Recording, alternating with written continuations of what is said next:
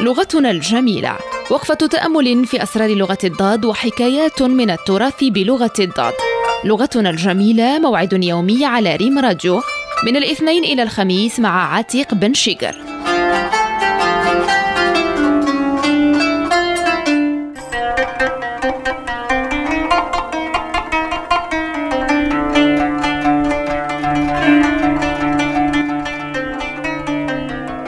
السلام عليكم ورحمة الله تعالى وبركاته ومرحبا بكم مجددا في لقاء بين أحضان لغة الضاد مع برنامجكم لغتنا الجميلة من هنا من ريم راديو إم 24 من مقر وكالة المغرب العربي للأنباء بالرباط فمرحبا بكم ونبدأ بهذه الخواطر التي قرأتها وأعجبتني وأحببت أن أتقاسمها وإياكم. السلام عليك يا صاحبي. صدقني حين أقول لك أن أشرس معركة يخوضها الإنسان هي معركة الحفاظ على نقاء قلبه. هذه الحياة متلفة للقلوب.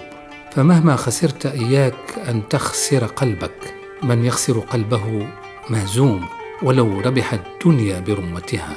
يا صاحبي إن المؤمن في هذه الدنيا كالمقاتل في الحرب. يغير موقعه ولكنه لا يترك الجبهة. بعض المعارك الطاحنة لا يقدر عليها كل الجنود.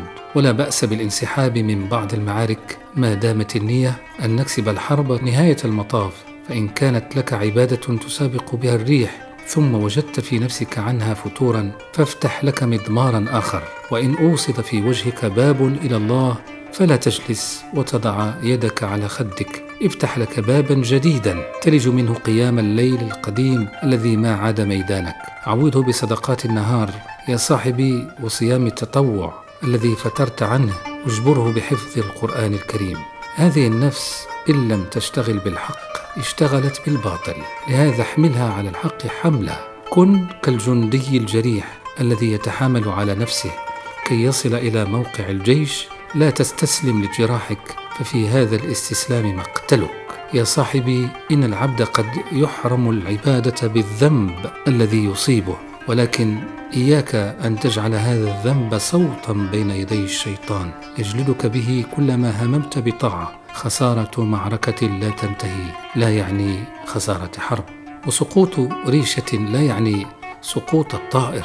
وانكسار غصن من الشجرة لا يعني أن الريح قد انتصرت. يمكن للمرء أن يتحامل على نفسه فلا تترك موقعك. والسلام على قلبك. ونختم بهذه الخاطرة القصيرة أيضا على شكل شعر. ولك السماحة والملاحة كلها ولك المحاسن والجمال المطلق فالبدر يأخذ من جبينك نوره والشمس من قسمات وجهك. تشرق لا تكوني مثلهن بل كوني مثلا لهن.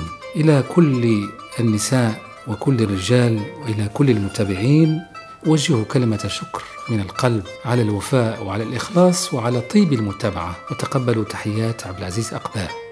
إلى اللقاء.